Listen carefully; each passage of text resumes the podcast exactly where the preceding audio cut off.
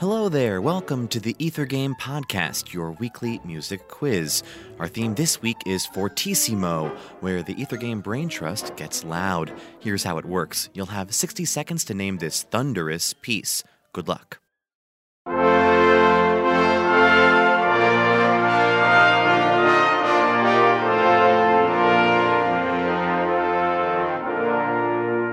Here's a hint 17th century stereo.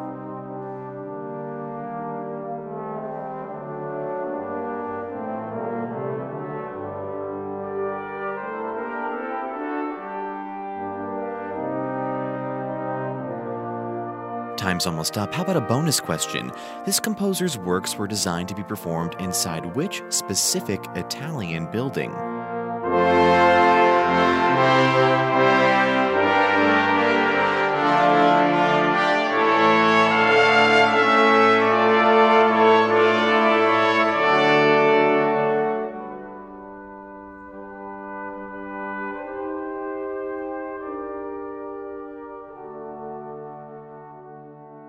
And time's up. Did you know it? That was the Sonata Pian e Forte by Giovanni Gabrieli. Every time you see fortissimo or pianissimo in music, you should probably thank Giovanni Gabrieli. In the 17th century, he became among the first composers to include dynamic markings in his music. He was also one of the very first to write specifically for brass instruments, a choice that was as economical as it was musical. Gabrieli served as the principal composer at St. Mark's Basilica in Venice, where the two choir lofts were short on space. A single brass player in the tightly packed loft proved to be as loud as an entire group of singers. Gabrieli also took advantage of the space inside St. Mark's by writing separate parts for the ensembles in each of the choir lofts, a Baroque version of stereophonic sound.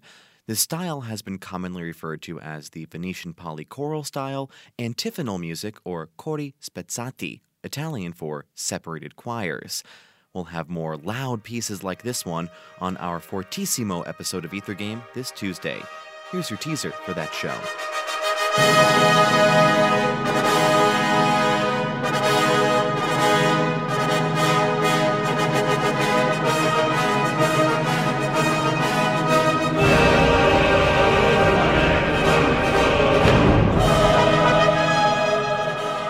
If you can name this tune, be sure to tune in to Ether Game this Tuesday night at 8 o'clock on WFIU for a chance to win a prize. For WFIU's Ether Game podcast, I'm Mark Chilla, and thanks for playing along.